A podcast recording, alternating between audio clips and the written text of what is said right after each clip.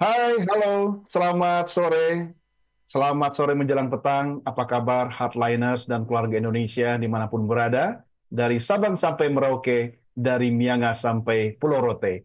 Kami berharap Anda semua tetap dalam keadaan sehat, sejahtera, dan tentunya selalu berbahagia. Seperti biasa, setiap hari Jumat petang, jumpa lagi dalam program kesayangan Heartliners, yaitu D R Talks, bersama saya Donny de Keizer. Saya Ronnie Francis, dan kali ini kita akan membahas satu masih dalam tema besar ya, berupa luck builder ya, kali ini ya, Kodonia. Nah, ini kita membahas sebuah tema yang ngeri-ngeri sedap ini, karena oh. menyangkut tentang keberuntungan. Dan ternyata iya. keberuntungan itu bisa kita create ya, bro. Ya, jadi keberuntungan ada orang bilang itu, wah itu kayaknya cuma istilahnya apa ya, sesuatu yang diwariskan, atau hmm. sesuatu yang udah diberikan dari awal. Ternyata ada seorang profesor yang meneliti tentang namanya keberuntungan ini. Oh, siapa itu? Richard Wiseman. Namanya hmm. dokter Richard Wiseman. Ya, walaupun saya percaya seperti ini. Yang namanya keberuntungan memang ada. Kita dulu waktu itu pernah berbicara tentang namanya Cosmic Trinity. Ada namanya keberuntungan yang memang udah dikasih. Ya, ya. Dan keberuntungan sederhananya keberuntungan yang harus kita usahakan. Nah, hmm. dokter Richard Wiseman ini dia istilahnya melakukan suatu apa ya istilahnya ya. suatu survei, suatu analisa, jadi dia menganalisa tentang orang-orang yang beruntung, tetapi adalah keberuntungan yang diusahakan gitu. Oh, oke. Okay. Nah. nah, ini ada contoh menarik nih. Teman hmm. saya, dia sejak lahir untung terus. Wah, namanya untung. Namanya untung. Tapi setidaknya itu sebuah doa dong ya. Jadi ya, orang tuanya memberi nama sebagai wujud doa harapan bahwa anaknya untung terus. Nah, ini Heartliners juga boleh nanti kalau ingin menguji keberuntungannya sejauh oh, mana okay. kapasitasnya dan faktor-faktor apa saja yang bisa menambah, menaikkan faktor keberuntungan masing-masing. Sekali lagi saya sampaikan bahwa saya dan Bro Roni ini bukan dukun. Kami bukan mm-hmm. dukun atau pesulap merah ya. Ini semua ada basis ilmunya. Kalau saya dari ilmu komunikasi, dan kalau Bro Roni dari perspektif apa detailnya Bro? Coba diulang lagi. Dari Neuro Linguistic Programming, saya dari metafisika juga. Jadi kita yang akan membahas tentang berbagai macam juga dengan ilmu-ilmu grafologi. Nah, dan yang lebih menarik lagi adalah Heartliners keluarga Indonesia bisa berkonsultasi ke kami melalui nomor W A di nomor nol delapan dua satu satu nol satu delapan delapan lima delapan nol. Jadi berdasarkan ilmu kami berdua yang kami kolaborasikan dalam program dokter Talk ini, kami akan membantu memberikan solusi dengan membaca bisa dari bentuk wajah, tanda tangan, dan tentunya dari perspektif gaya bicara dan komunikasi yang akan kami sampaikan dalam program dokter Talk. Nah, Mantap. caranya mudah ya, Bro Roni ya. Apa yang harus dilakukan oleh Heartliners untuk berkonsultasi dengan kami? Tolong, di, tolong, tolong dikasih tahu nih. Oke, jadi kalau misalnya para Heartliner, kalau mau paling gampangnya adalah bisa menyertakan foto selfie diikuti dengan nama Anda. Jadi dikasih tahu, dikirimkan ke dalam WhatsApp ya di nol delapan dua satu satu nol satu delapan delapan lima delapan nol. Atau kalau misalnya Anda pengen tahu tentang keberuntungan Anda lewat dari tulisan, silakan Anda tulis di bawah sekertas, bukan di bawah, di atas kertas putih istilahnya hmm. ya. Kertas putih tanpa garis, dan Anda boleh tanda tangan di sana. Dan kemudian di bawah dari tanda, tanda-tanda tangan tersebut, Anda bubuhi tulisan nama lengkap Anda pastinya ya. Okay. Tulisan nama lengkap Anda artinya apa? Nama Anda, tapi jangan ditulis huruf besar semua. Nama seperti kita menulis seperti biasa. Jadi oh. ada huruf besar, ada huruf kecilnya. Nah, seperti yeah. itu, Bro Doni. Jadi yang penting kertasnya polos ya, jangan bergaris Betul. ya. Bentuk. Uh, jadi kenapa sih kalau misalnya orang agak, kadang-kadang ada nanya nih Bro Doni ya, kenapa sih harus di atas kertas polos? Nah, kalau misalnya dulu pas waktu lagi kita sekolah, apalagi pas waktu kita lagi masih kelas, dulu sih kelas satu ya, sekarang T K aja udah belajar ya. Di atas, iya, betul. Yang kertas bergaris ya istilahnya ya. Nah, itu supaya apa? Supaya kita menulisnya itu sejajar istilahnya, betul kan ya? Hmm. Tetapi ternyata orang-orang yang menulis sejajar itu apa berbedanya dengan orang yang dia eh, yang tanpa garis istilahnya. Kadang-kadang ketika tanpa garis orang mulai tuh nulisnya kan mulai-mulai berbeda tuh ya. Menurut hmm. dia ada iya, kadang betul. nulisnya ke atas, ada nulisnya ke bawah ya. Kalau lagi bad mood dia bisa sampai turun sampai ke bawah. Ini nggak ngomongin gue kan yang tulisan gue berantakan. Enggak. Jadi di sini kita tidak melihat orang itu wah malu nih nanti tulisannya nanti cakar bebek. Nggak usah khawatir gitu istilahnya. Hmm. Karena setiap apapun yang dianalisa di sini adalah bagaimana tarikan dari tulisan Anda. Kalau misalnya Anda pengen melihat muka Anda, ya itu juga bisa dilihat nanti namanya keberuntungan. Nah, sebelum masuk ya di sana ya Bro Donny, saya akan menjelaskan dulu ternyata Bro Donny, kata dokter Profesor Richard Wiseman, dia bilang seperti ini ya, hmm. orang delapan puluh persen orang-orang yang sukses itu selalu percaya dengan namanya gut feeling. Oke. Okay. Gut ya, G U T. Kadang-kadang oh, gut feeling, G U T. Ah. Bukan, bukan. Gut feeling ya. Gut feeling. Yeah. Jadi istilahnya apa sih? Sesuatu kayak insting orang bilang yeah, ya. Betul. Nah, kalau misalnya orang bilang, aduh jangan percaya dengan insting, kita harus secara sains misalnya gini-gini. Orang sukses saja percaya kayak gituan loh. Kok kita yeah. enggak? Jangan-jangan kita masuk orang yang nggak beruntung. Nah, hmm. ada empat faktor nanti yang kita akan bahas tuh Bro Donny hari ini. Hmm. Apa saja yang bisa meningkatkan keberuntungan kita yang bisa diusahakan istilahnya. Oke, jadi itu. Kita bisa beruntung atau makin beruntung selama kita melakukan sebuah usaha ya. Betul. Dan usaha-usaha ini tentunya tiap orang bisa berbeda dong, Bro. Betul, usaha-usaha bisa terserah bisa berbeda-beda, tapi kalau yang namanya gini, kadang-kadang orang selalu bilang kalau misalnya saya sudah beruntung nih, hmm. boleh nggak saya nggak ngapa-ngapain? Pertanyaan yang kadang-kadang agak-agak aneh ya. Ya itu mah cuma Paman Gober yang bisa kayak gitu. Paman Gober aja masih usaha dia. Oh iya ya. Biasa, betul, kan? Bahkan dia masih pelit ya. Usaha nah, pelit. Usaha dia adalah pelitnya dia itu. Istilah. Nah iya, jadi iya, kalau iya. misalnya ada memang dia beruntung dan dia memang ditakdirkan beruntung, bisa nggak dia tanpa usaha? Mungkin bisa, tapi tidak maksimal. Kita oh. berbicara di sini adalah memaksimalkan. Istilahnya okay. seperti itu. Memaksimalkan usaha sehingga memperbesar faktor keberuntungan ya. Betul. Dan kayaknya kita sudah mulai ada kiriman ya Bro Donny. Ya, sebentar sebelum dibaca hmm. kita mengingatkan sekali lagi juga kepada Heartliners untuk hmm. mengirimkan dua versi ya. Boleh hmm. foto close up ya. Tolong dengan wajah sendiri ya, wajah asli ya, jangan ah, wajah yang... diingatkan satu hal lagi di huh? Bro Donny, tolong foto close up-nya jangan dari samping, dari depan ya. Kayak yeah, foto yeah, K T P. Yeah. Gue suka agak miring sih biar lebih langsing gitu loh kalau gue gitu. Dan ini foto sendiri ya, jangan foto mantannya ya. Iya, betul sekali. Dan untuk yang kedua, kalau Anda tidak ingin mengirimkan foto, boleh mengirimkan tanda tangan. Dibubuhkan di atas lembar kertas putih dan tuliskan nama Anda di bawah tanda tangan tersebut ya. Betul. Nomornya kemana Bro Ronnie, dikirimkannya ke di W A nomor? Ke nol delapan dua satu satu nol satu delapan delapan lima delapan nol sekali lagi di nol delapan dua satu satu nol satu delapan delapan lima delapan nol. Nah, oke. Okay. Jadi Bro Donny, kita mau bahas ya. empat faktor itu dulu atau yes. kita langsung baca? Oke, okay. empat faktor dulu deh. Empat faktor dulu. Oke, siap. Jadi tolong ditahan ya, teman-teman yang sudah mengirimkan ya. Jadi faktor pertama itu adalah orang-orang yang beruntung adalah maximize chances. Jadi istilahnya apa sih? Orang-orang yang beruntung itu memaksimalkan namanya kesempatan. Kesempatan hmm. untuk apa? Misalkan, contoh, ada beberapa orang dapat kesempatan untuk bisa ketemuan sama orang lain, tapi kadang-kadang ada yang males, betul nggak? Betul. Ada yang males, ah males lah ketemuan hari ini, pengennya di rumah aja, bisa kayak gitu kan? Ya. Nah, sebenarnya orang-orang yang beruntung adalah orang-orang yang paling sering ketemu dengan orang lain. Wah. Wow. Paling sering kalau ada namanya pertemuan, dia pasti hadir. Nah, itu adalah orang-orang yang beruntung. Ya, itu jadi dia memaksimalkan namanya kesempatan. Nanti jelasnya kita akan nanti lebih lanjut lebih bahas lagi tentang itu. Yang kedua, orang-orang yang beruntung itu adalah selalu mendengarkan intuisi mereka. Hmm. Jadi kalau misalnya kadang-kadang ketemu sama orang, wah feelingnya lagi nggak enak nih, kira-kira hmm. mau atau enggak ya. Nah, mereka akan lebih mendengarkan insting mereka itu.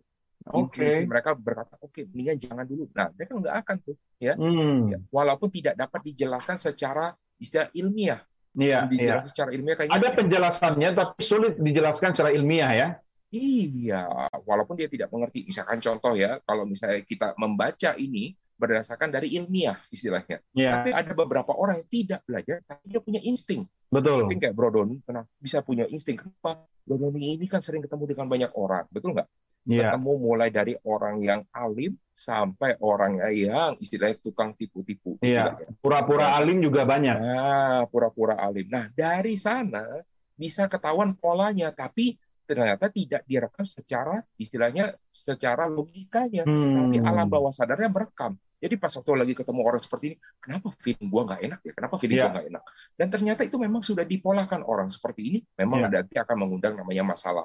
Nah, itu otak kita merekam ya hal seperti itu ya, dan kemudian betul. Ketika bertemu dengan objeknya mencocokkan dengan data yang ada di kepala kita, gitu ya. Betul, dan prosesnya itu sangat-sangat cepat sekali sehingga kita merasa itu seperti intuisi. Ya, padahal sama persis. Intuisi. Ya, persis sekali dengan gaya komunikasi orang. Ketika kita bertemu dengan orang, kita langsung membuka memori rekaman dalam kepala kita. Ketika bertemu dengan orang yang gaya komunikasinya agak intimidatif, ya kan? Atau mungkin ya dengan cara bicara tertentu, kita langsung membuka semua rekaman data yang ada di kepala kita. Kemudian seperti kata Bro Roni tadi, intuisi kita bekerja. Ya. Wah, kayaknya gue nggak cocok deh sama orang ini. Wow, kayaknya gue cocok nih sama orang ini. Kayak gitu ya, Bro. Iya, betul, betul sekali. Bahkan kalau bisa di dalam namanya komunikasi sendiri, itu kalau hmm. kita pengen tahu orang ini bagus atau enggak, kita kan nggak perlu nunggu sampai satu jam ngobrol sama orang tersebut. Betul, betul, kan? Betul. Nah, ini menarik, Bro. Ini kalau di bidang ilmu komunikasi sama seperti hmm. kita mencicipi uh, secangkir teh. Ya. Oh, ketika kita ingin mengetahui teh yang ada dalam teko itu manis atau pahit, hmm. kita tidak perlu menghabiskan satu teko, kan?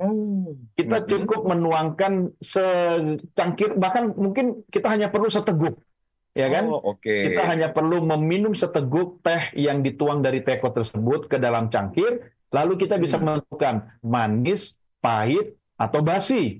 Nah, dari gaya bicara seseorang, kita tidak perlu menunggu satu sampai dua jam untuk menentukan, termasuk untuk membangkitkan intuisi kita, bahwa hmm. orang ini cocok kerjasama dengan gue atau tidak. Nah, ini hmm. koneksinya ternyata ya, komunikasi dan ada. N L P ya, Bro ya? Ada. Nah, kira-kira kalau menurut Bro Donny itu berapa lama sih orang bisa tahu ya, kira-kira orang ini bagus atau kagak sih di dalam namanya komunikasi ketika ketemuan dia ngomong? Ya, tergantung juga dengan kapasitas atau kualitas orang itu oh, dalam okay. satu bidang. Misalnya, dia sudah terlatih lama, ya kan? Ini kan soal kayak berenang nih, Bro. Kalau dia rajin Betul. latihan, ya kan dia bisa berenang sampai ke tengah samudra. Kalau dia hmm. tidak, paling di pinggir kolam renang di hotel doang, kan? Nah, hmm. biasanya memang tidak ada uh, alat untuk mengukur ya? Secara pasti. Betul. Hmm. Tapi hmm. kalau mungkin hardliner pernah mendengar ketika image seseorang ditentukan bisa hmm. dalam waktu tiga sampai lima detik, itu kan salah satu bukti bahwa kita hmm. bisa percaya pada seseorang dalam hitungan detik saja. Pak, saya bisa sama dia kerjasama apa enggak? Itu salah satunya. Itu yang terlihat, yaitu grooming, ya, ya kan? Yes. Nah, tapi kalau dari gaya komunikasi, mungkin pengalaman saya pribadi, ya kan, ya, di atas lima ya. menit, kalau kita bisa lebih intensif ngobrol dengan orang itu, kita bisa yakin atau tidak yakin akan bekerjasama dengan orang itu. Kira-kira gitu, Bro. Oke, oke, tetap. Memang. Yang ketiga apa? Sekitar segitu ya. Ah. Yang ketiga adalah orang-orang yang beruntung itu selalu mengharapkan namanya good fortune. Hmm. Kalau mengharapkan nasib baiknya dia. Oh, istilahnya. Ini berarti seperti kue itu fortune cookies itu dong ya? Iya. Jadi kalau misalnya orang-orang yang beruntung ini seperti kayak gini, pernah tahu kan ya ada di sebuah mall itu yang lempar koin. Iya betul. Ah, lempar-lempar koin, oh, mudah-mudahan masuk ke kotak yang ini misalkan ya. Ya atau kalau yang undian, aduh kepilih-kepilih. Kayaknya gue merasa gue kepilih nih. Nah, hmm. orang-orang yang istilahnya beruntung selalu merasakan dia itu pasti bisa dapat. Ah, ini menarik nih, Bro. Berarti mindsetnya ke hal positifnya ya? Betul. Bukan yes. mikirnya gini, aduh, kalau nggak dapet gimana? Saya nggak dapet ah, nih. Beda ya? Betul. Betul. Jadi dia selalu mengharapkan yang terbaik untuk di hari iya. ini. Pokoknya, iya. wah, kalau apapun yang terjadi, misalkan ini susah, tapi kayaknya gue bisa. Wah, ya kan istilahnya hmm. dia betul-betul istilah sangat-sangat positive thinking. Nah, ini harus dibedakan dengan yang keempat. Keempat hmm. ini dibedakan. Sebelum yang keempat. Faktor yes. ketiga tadi, kalau diverbalkan, jatuhnya mm. ke komunikasi. Jadi, mm. dia bukan cuma mindset-nya yang dia ubah ke hal positifnya, tapi yes. penting juga kemudian diimplementasikan dalam kata-katanya. Jadi, oh. dia fokus pada kata positifnya atau hal positifnya. Betul. Contoh nih, misalnya gue mau cari parkir nih, di hari yeah. Sabtu sore atau malam minggu. Rata-rata yeah. kan mall itu rame susah. Kan parkirnya kan. Udah mm. susah. Kalau kita masuk parkiran mall, kita pikir, waduh, penuh nih, nggak dapat parkir nih. Kita ucapkan itu, bakalan nggak dapat. Bakalan nggak dapat. It pasti nggak dapat, ya kan? Tapi kalau kita ubah, misalnya, semoga saya dapat parkir nih ya. Mudah-mudahan dapat parkir yang enak gitu kan. Ya mungkin kan nggak langsung instan kan, Bro. Tapi kita... lantai pertama kita putari dulu, kemudian tetap positive thinking. Semoga dapat parkir yang bagus. Eh lantai kedua, eh pas penuh nih, kita turun lagi. Eh tiba-tiba ada mobil yang keluar. Ya, itu ke, keberuntungan yang bisa kita ciptakan lewat kata-kata. Yang kata Bro Roni tadi, dari pikiran kita bal, kemudian kita uh, verbalkan gitu kan. Betul, ternyata betul sekali. Ada yang keluar, malah deket pintu. Wah, ya. Jadi nyambung ya bro ya. Sesuatu yang tidak diharapkan, tapi bisa terjadi gitu betul. Ya. Betul. Nah, nah betul, yang betul. keempat. Hmm. Yang keempat. Nah, keempat itu adalah orang-orang yang istilahnya turn bad luck into good luck. Jadi maksudnya hmm. seperti apa sih? Orang-orang kalau misalnya ada kejadian-kejadian yang istilahnya negatif, kejadian-kejadian yang orang bilang, wah sial banget hari ini. Nah, orang-orang tersebut malah berpikirnya dari sisi positifnya. Misalkan contoh nih, Bro Doni. Hmm. Kalau misalnya ada orang kecopetan. Nah, kalau Bro Doni kepikiran, kecopetan, wah dia lagi kecopetan nih, apa yang kepikirnya? Wah, sial. Diambil orang. Sial istilahnya. Iya. Nah, itu kalau orang biasa. Tapi kalau orang beruntung, waduh, untung yang kecopetannya cuma tas. Coba bayangkan ya. Coba bayangkan begini. Coba kalau orang tersebut tidak mencopet, tapi dia menghipnotis. Uang iya. di dompet sama uang di A T M banyakan mana? Istilahnya. Betul, betul. Ya. Ya kan, duitnya bahkan lebih banyak lagi yang hilang. Mm-mm. Nah, ya. Inilah prinsip-prinsip kerja dari orang-orang yang positif mentalnya. Oh. Seandainya dia pikir gini juga. Orang, eh ternyata dia diminta, dia dihipnotis, diambil untuk A T M-nya. Nah, dia pikir hmm. positif lagi dong. Artinya apa? Untung saat ini dia masih muda, dia masih bisa berkarya. Ah. Ya kan? A T M habis, ya nggak apa-apa, masih bisa dicari. Iya, betul, betul, kalau betul. Dia udah tua, tapi A T M juga habis. Nah, itu kan udah cilaka dua belas istilahnya. Kayaknya orang Indonesia banyak yang tipe seperti ini deh, bro. Ya, misalnya apa keserempet gitu kan, tangan hmm. kirinya uh, harus uh, digips gitu kan, untung hmm. cuma tangan kiri, tangan kanan masih bisa dipakai nulis gitu kan, hmm. walaupun tangan kiri dan tangan kanannya kemudian harus digips gitu kan, untung ya. Cuma tangan, kaki gue masih bisa jalan gitu. Iya. Itu terus kepala ya. Iya, iya. Untung nggak pernah rugi ya gitu. Iya, benar-benar. Nah, itulah yang selalu dinilai sama orang yang disebut nama Dokter Richard Wiseman ini adalah orang-orang yang beruntung. Nah, yang menariknya hmm. ini, Bro Doni, dia ada kasih sesuatu istilahnya social test, istilahnya ya social yeah. test. Ada orang yang menganggap dirinya beruntung sama orang tidak beruntung, sama-sama disuruh ke satu tempat. Satu okay. tempat ini restoran, ya kan? Mm-hmm. Sama-sama satu restoran. Nah, di situ sudah disiapkan ada lembaran uang di bawah, di bawah kursi. Ada beberapa mm. di bawah kursi gitu, tapi disebar gitu kan ya. Nah, yeah. orang-orang yang beruntung pas waktu lagi datang dia bisa langsung ngelihat itu, Bro Doni.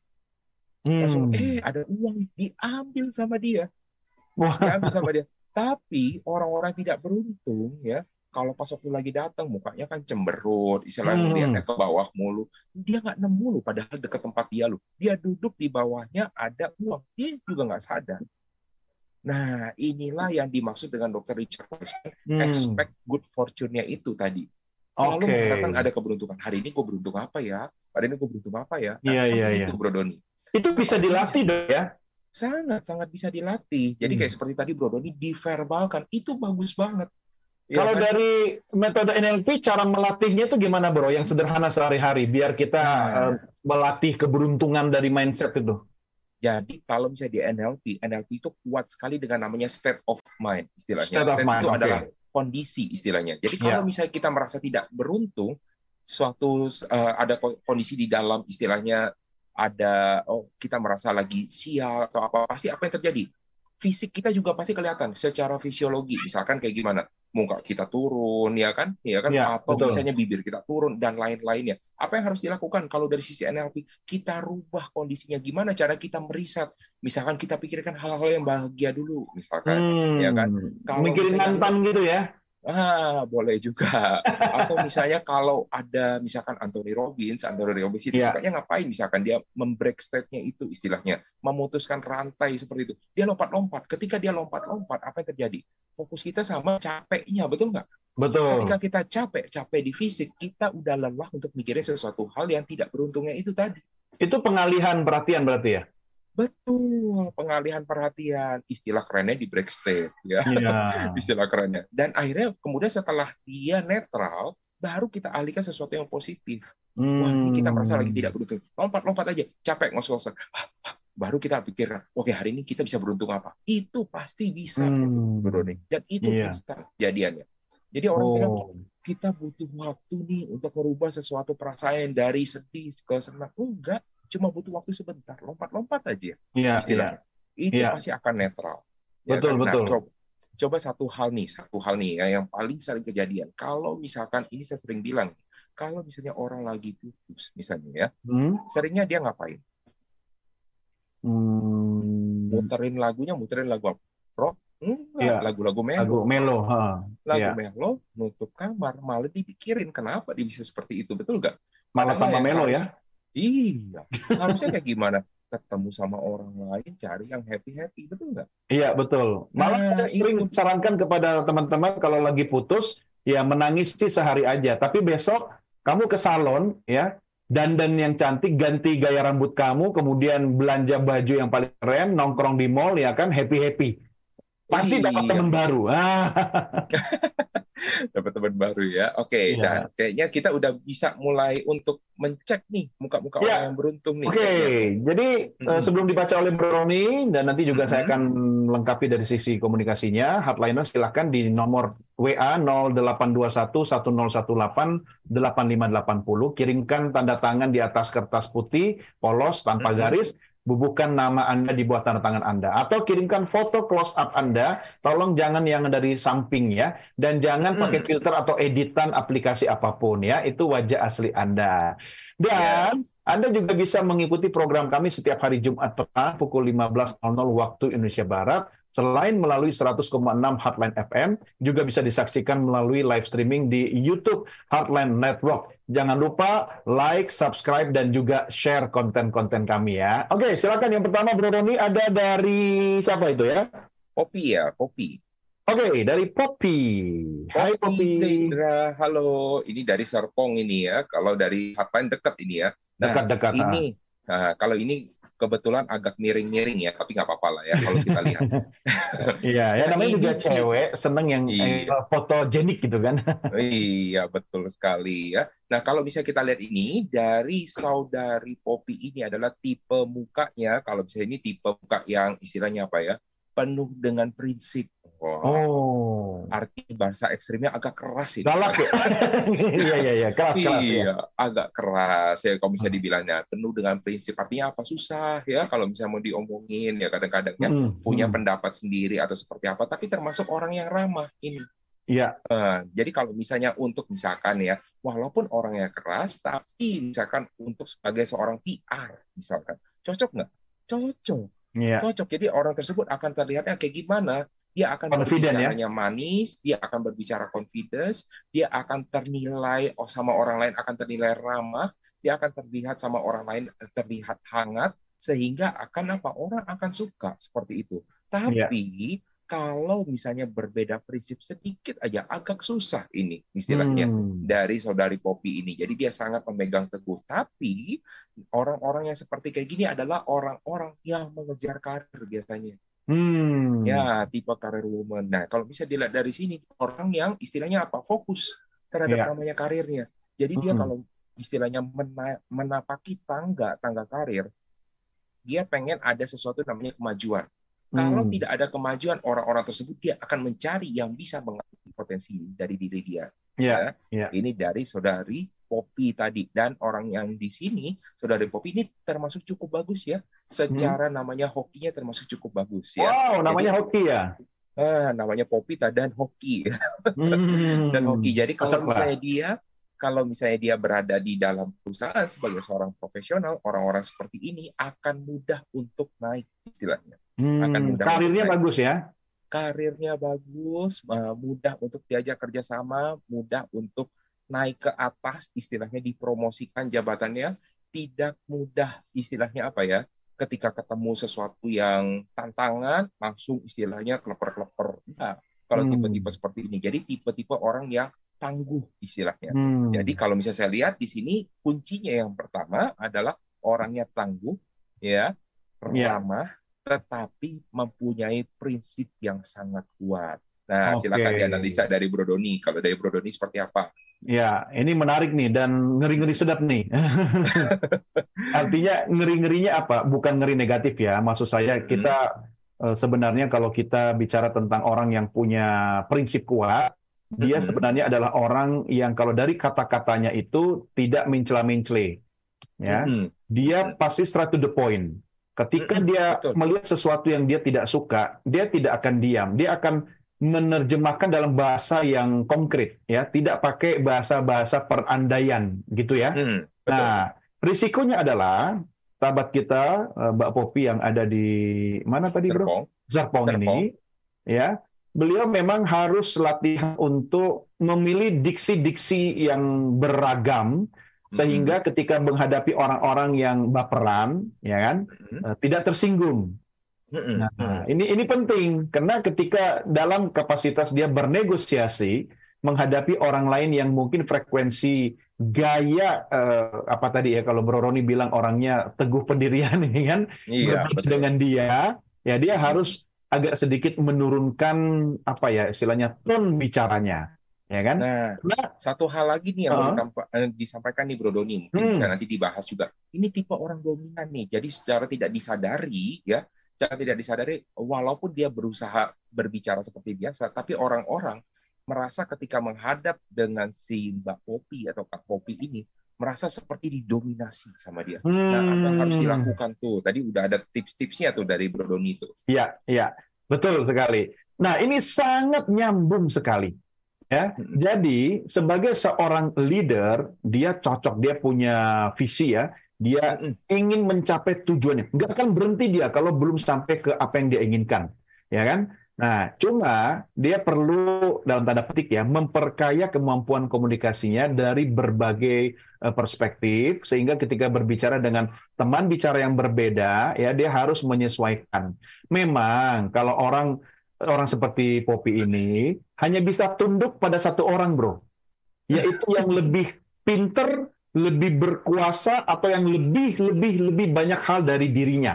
Nah, ya, ya. Dia baru mau menurunkan tone bicaranya. Tapi kalau dengan nah, orang yang dianggap ya di bawah dia biasa-biasa saja, seperti kata Bro Roni tadi, dari perspektif N L P, itu seribu persen benar. Dan tips buat Popi ketika menjalani profesi, harus punya banyak peluru sehingga mungkin ketika akan bernegosiasi bisnis ya atau menawarkan sebuah produk, jasa atau apa kepada orang lain, eh, rasa percaya diri itu sangat bagus ya, tetapi harus punya banyak perbendaharaan diksi sehingga tidak bisa eh, serta-merta menggunakan gaya yang sama menghadapi orang lain. Mudah-mudahan dengan banyak gaya komunikasi atau banyak diksi ya kan bisa mempermulus ya, Popi untuk bernegosiasi dengan orang lain. Itu yang sangat kental, yang sangat terlihat, bro, dari komunikasi. Okay.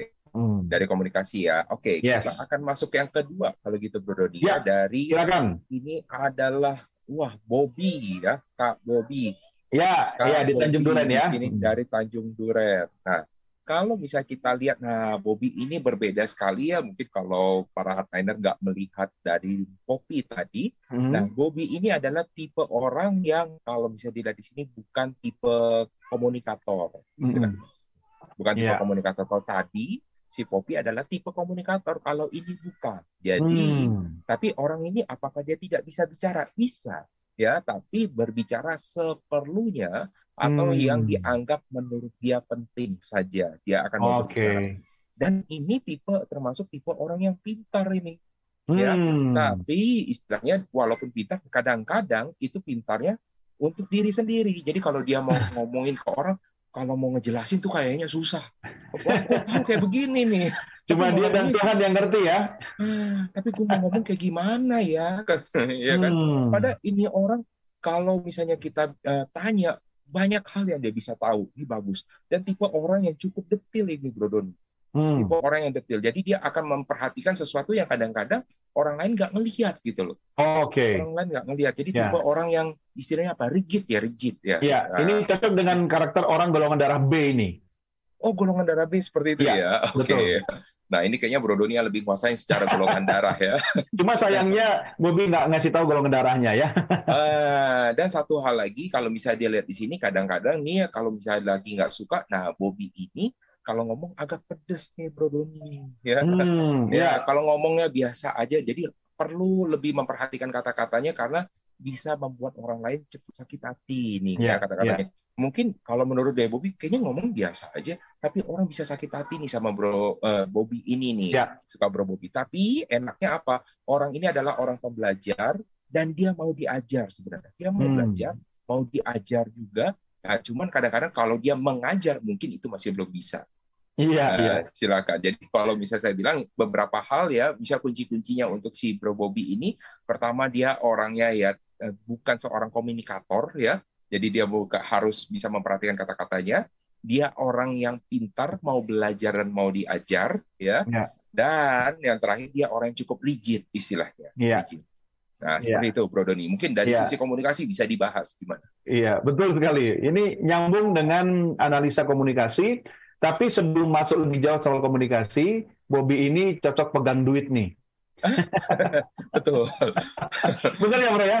Iya, benar-benar. Bagus dia kalau untuk di keuangan bagus nih. Uang. Iya, yeah, betul sekali. Makanya hmm. kalau dia pegang duit, dia sebenarnya tidak memerlukan dalam tanda petik ya. Dia pikir, ya gua mah public speaking gak usah bagus-bagus amat lah ya.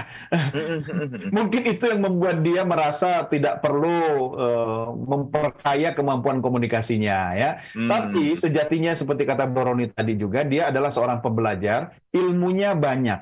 Ya. Ya. Di kepalanya itu banyak hal, banyak ilmu, wawasannya luas, tapi sayangnya ini ya. yang harus di, di apa ya di, diperbaiki ya atau ya. di apa ya istilahnya ya. Saya berusaha mencari kata yang positif nih. Gara-gara tadi awal Bro Ronnie bilang ini tergantung mindset dan kata-kata. Yang ya. harus di apa ya di upgrade lagi adalah ya, upgrade. ya kemampuan ininya loh, uh, diksi dan uh, facial expression-nya. Oh, oke. Okay. Nah, kalau facial expression-nya tidak diperkaya, orang yang tidak mengenalnya akan menganggap satu kata, songong. Aduh, bahasa aja ya. Saya menghindari kata-kata itu tadi. Iya, saya berusaha mikir dari tadi, tapi kena lagi lapar, enggak ini, konsentrasi nih, mencari kata-kata yang tepat. Ya, maaf ya, headliners ya, karena memang pemilihan kata itu sangat penting ya. Tapi yang paling mudah saya temukan di kepala saya tadi yaitu, jangan sampai gara-gara ekspresi wajah, pemilihan kata, kemudian kecepatan bicara kita, hmm. ya kan, sampai membuat orang lain menganggap kita, ah ini mah orang songong. Hmm. Sebenarnya dia baik, dia pinter, dia detail. Cuma gara-gara ya itu tadi gaya bicaranya, hmm. ya, membuat dia dianggap songong. Tapi saya percaya ada orang-orang yang mampu ya berbicara dengan uh, siapa tadi namanya Bobby, Bobby ini, ya. Karena sudah memahami karakternya. Tapi kan, mm-hmm. uh, Bobby, tidak semua orang yang kita temui itu kan ngerti kita. Mm-hmm. Nah, jadi paling tidak, mari kita sama-sama belajar memahami orang lain. Paling tidak, mulailah berbicara atau membuka pembicaraan dengan satu hal yang mungkin sulit bagi Bobby, yaitu tersenyum dulu. Mm-hmm. Ini non-verbal communication. Tersenyum dulu. Kemudian yang kedua, ya, tone-nya ambil yang tone yang aman, tengah-tengah. Jangan hmm. terlalu rendah atau tinggi, ya kan? Ya, ya, Nanti ya. bisa menimbulkan multitafsir dari teman bicara. Nah, sementara itu dulu deh ya. Ya, okay. Sukses selalu ya buat Bobby. Iya, yang pastinya okay. kita juga pengen Bobby ini sukses ya. Kalau bisa dilihat dari sini, jadi tenang aja. Itu sesuatu ya. bukannya sesuatu yang istilahnya buruk kok, itu bagus. Iya, ya. okay. Kan tinggal bagaimana kita improvement-nya ya Bro ya, bener ya? Iya, betul. Nah, ini yang berikutnya dari Kak Sansan nih di Cipondo. Hmm, yes. Nah, Kak Sansan kayaknya lagi makan mie apa itu ya? Ayo makan sate. Makan sate. Nah, ini tipe orang istilahnya kalau saya bilang ibu-ibu lagi kakak lah ya. Kakak, iya. Nah, ini tipe orang yang hoki nih mukanya. Hey, ya. Hoki. Ya, akhirnya ketemu tipe orang hoki. Ya. Tipe, orang, tipe orang hoki ini tipe pebisnis kalau dilihat dari mukanya. Hmm. Ya, tipe pebisnis, tipe seorang uh, womanpreneur istilahnya. Hey. Womanpreneur. Tapi bidang apa Bro? Bisnisnya nih yang cocok nih. Wah, kalau misalnya dilihat dari bisnis dari itunya bisa ada macam-macam. Tipe mukanya ada tipe muka kayu. Kalau hmm. tipe muka kayu ini cocoknya untuk bisnis-bisnis yang berhubungan dengan elemen kayu, misalkan contoh ya, hmm. dia bisa untuk di pendidikan bisa ya, bisa juga untuk makanan bisa nggak sih sebenarnya Untuk di makanan tidak ya, tidak terlalu, hmm. tapi lebih cocok kayak misalkan sesuatu yang fashion bisa nggak bisa, malah. Hmm. Fashion juga bisa. Maksudnya ya, untuk produk baju gitu ya? Iya, untuk oh. trading boleh nggak? Bagus jualan ini pedagang tulen ini kalau kelihatan mukanya. Oke. Okay. Ya.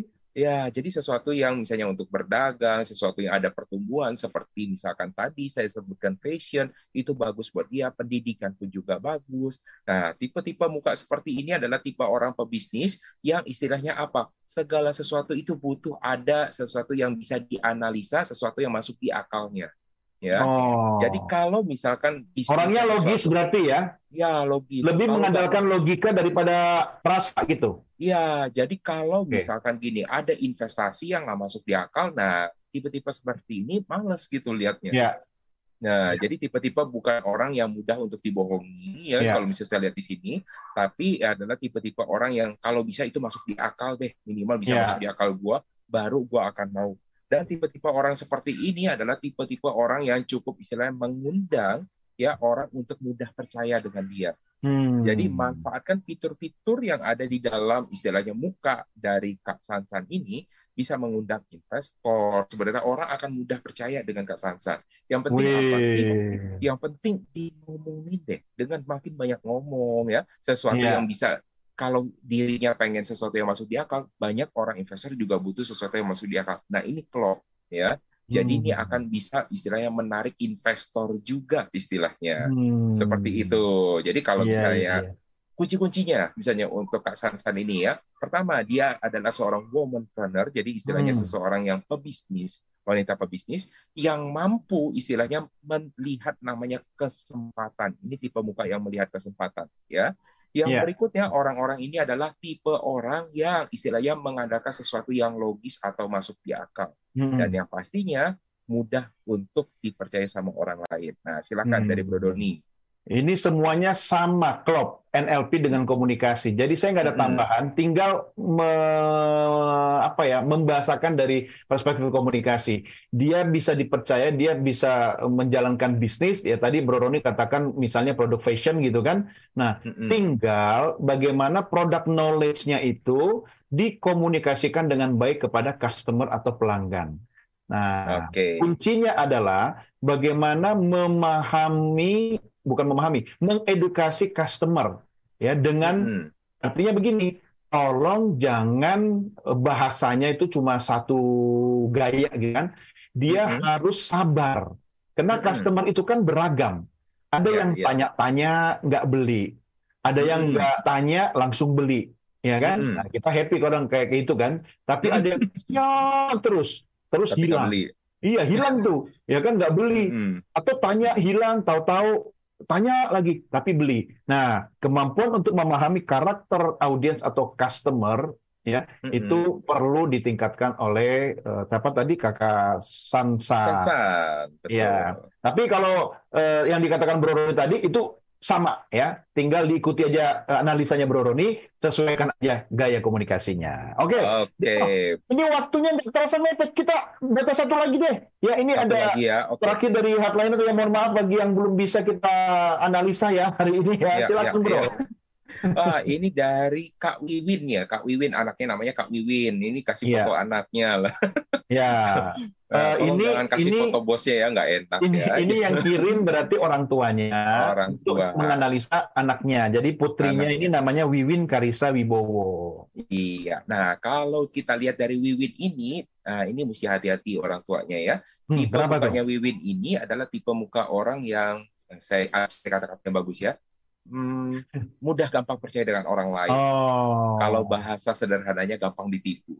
Oke, okay. Kalau bisnis harus hati-hati ya.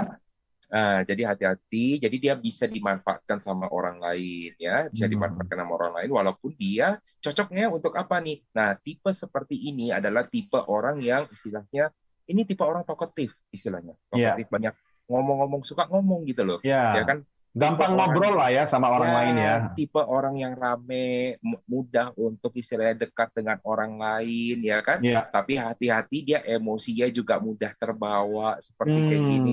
Makanya dia juga mudah untuk kasihan sama orang lain ya. ya. Mudah mudah untuk kasih sama orang lain, tapi tipe-tipe muka seperti ini cocoknya untuk apa nih? Kalau orang tanya nih, cocoknya untuk karir atau cocoknya untuk bisnis? Nah, kalau saya lihat di sini, cocoknya dia untuk, nah sayangnya dia nggak di depan ya, mukanya miring-miring ya, uh, cocoknya lebih untuk ke usaha sebenarnya. Tapi okay. Kalau saya lihat di sini, bukan usaha-usaha yang besar, jadi usaha-usaha yang cocok nih untuk milenial, usaha-usaha startup ya, yeah. usaha-usaha yang butuh ada ide-ide yang kreatif. Hmm. Nah ini cocok nih untuk si Wiwin ini. Ya, sebentar ya, bro, cocok. Tahan di situ. Saya coba koneksikan dengan perspektif hmm. komunikasi. Kalau misalnya di bidang satu, misalnya dia jadi artis, ya, presenter. Hmm. Kemudian di bidang tourism atau di cocok. Bidang sosial, cocok ya? Cocok banget. Oke, okay. Cocok banget. Nyambung. Ya, mm-hmm. lanjutkan bro. Mm-hmm. Nanti ya, saya jadi, lanjutkan belakang. Nah. Oke, okay. Jadi apa sih alternatif selain dia sebagai seorang pebisnis? Kalau dia mau berkarir, berkarir ya. Kalau sebagai artis itu namanya karir bukan ya? Arti, bisa sekarang bisa jadi profesi ya. Ya. Profesi ya. Nah, kalau untuk sebagai bisa artis atau yang pegiat seni. Cocok atau tidak cocok, tapi hmm. kalau saya lihat tidak lama modal-modal seperti ini ya. Oh. Jadi cocok nggak cocok, tapi sebenarnya kalau mau dijadikan passion dari awal sampai dengan akhir sepertinya tidak ya. Hmm. Tapi orang lain akan melihat dia, wah ini bagus nih ya, sekali dua kali mungkin bisa ya. Tapi okay. tentunya ya, sesuatu yang uh, saya lihat di sini adalah kreativitas yang menjadi modal utamanya hmm. ya. Kalau saya lihat seperti itu, jadi uh, kalau kunci-kuncinya ini adalah uh, orang-orang yang istilahnya talkative ya, mudah hmm. untuk bergaul, nah, hati-hati terhadap namanya emosi hmm. dan orang-orang yang berpikir secara kreatif. Nah seperti itu Bro Donny, silakan. Oke okay. ya. Saya singkat saja, jadi buat Wiwin Karissa Wibowo, tolong lebih banyak memperkaya bahas, atau gini, belajar nolak deh, ya, belajar berkata tidak, itu penting, hmm. agar hmm. tidak terjerumus dalam orang-orang yang mungkin mengajak sesuatu yang mungkin tidak tidak memberikan manfaat bagi uh, siapa Mbak Wiwin, Wiwin tadi, gitu kan? Iya, hmm. nggak apa-apa, latihan untuk say no gitu atau belajar untuk mengatakan dengan tegas sesuatu yang dia tidak suka gitu kan. Nah, hmm. karena e, orang-orang seperti Mbak Wiwin ini dari perspektif komunikasi bisa jadi begini juga nih bro. Ya, hmm. dia banyak gaul, temennya banyak, ya hmm. dia cheerful ya, istilahnya cheerful. Hmm. Betul. Tapi jangan bikin dia marah. Kalau dia marah, hmm. ngeri bro. Nah, yeah, yeah. itu saja singkatnya. Dan ternyata ada informasi tambahan. Wiwin ini kuliah di perguruan tinggi swasta U P H dan jurusannya pariwisata. Nah, bagus cocok, ya. Kan? Cocok untuk di pariwisata, tapi ingat ya, satu, jangan dia cuma menjadi seorang tour leader-nya saja, tapi bisnisnya yang dikembangkan. Nah, lanjutkan ya, lanjutkan mudah-mudahan hmm. bisa jadi pengusaha di sektor pariwisata. Oke, okay, yes. Terakhir dengan cepat bro, waktu satu dua menit ini ada oh. satu lagi dari Esther ya, pendengar kita ya dan penonton kita. Silakan. Waduh, oh, cepat ya, satu menit ya kalau ya. Gitu ya. Oke, sebentar. Kok malah jadinya tiba-tiba ngehang. Sebentar. Oke, satu lagi terakhir. Namanya siapa nih? Uh, Esther, Esther ya. Esther. Iya. Oke, kalau tipenya Esther, uh, sederhana kunci-kuncinya saja ya, langsung ya. Saya siapkan ya di sini ya. Jadi tipe orangnya ini adalah tipe orang yang cukup hmm, keras ya. Ya. Tipe orang yang cukup keras, jadi kalau tipe orang yang kalau lagi berbicaranya kadang-kadang suka menusuk, ya, jadi tetapi uh, maksud dia mempunyai suatu maksud yang ya yang istilahnya apa ya, ego dia cukup lah, cukup tinggi. Jadi kalau misalnya menurut saya ini tipe muka Esther ini harus lebih belajar untuk berempati dan belajar berkomunikasi. Jadi kadang-kadang dan uh, ada kesulitannya satu hal, kesulitannya adalah uh, kadang-kadang sense of criticism-nya tinggi, jadi yeah. uh, takut dengan kritik ya. Jadi kadang-kadang yeah. suka apa ya namanya baper ya jadinya. Nah, seperti itu Bro Donny kalau dari saya. Iya, menarik. Buat Esther singkat saja, jangan terlalu galak ya kan. Pilihlah hmm. bahasa-bahasa yang mungkin dari beragam nada bicara. Dan hmm. ini penting ketika menghadapi orang lain yang baru pertama ketemu, baru kenal, biar nggak ada kesan misalnya, waduh, Esther ini orangnya galak, sangat hmm. uh, apa sih dominan gitu kan? Karena hmm. sebenarnya dia baik, ya, dia memiliki kemampuan untuk bersosialisasi dengan baik, tapi tinggal diperhalus lagi saja, ya, gaya hmm. bicaranya. termasuk pemilihan kata-katanya. Itu yang penting buat Esther. Waduh, sayang banget nih bro. Makin panas ya. Iya, kita tidak mungkin bisa membaca semua. Tapi anyway, terima kasih ya buat teman-teman Heartliners yang sudah mengirimkan foto tadi. Jangan khawatir, karena Jumat depan kita akan buka uh, ruang konsultasi lagi. Siapkan foto, close up, ya kan? Dan hmm. boleh juga alternatifnya tanda tangan di atas kertas putih dengan tulisan nama di bawahnya. Anyway, ya kita harus berpisah sampai di sini ya, Bro Roni ya, dan juga Heartliners hmm. ya. Jangan lupa sebelum berpisah, uh, like, subscribe, and share uh, program dokter Talk yang ada di YouTube Heartline Network. Akhirnya, inilah akhir kebersamaan kita. Kita akan ketemu lagi di Jumat pekan depan, setiap hari Jumat pukul lima belas nol nol waktu Indonesia Barat dalam program dokter Talk. Saya Donny de Keizer. Dan saya Ronnie Francis. Dan kami berdua mengucapkan sampai, sampai jumpa. jumpa. Dadah.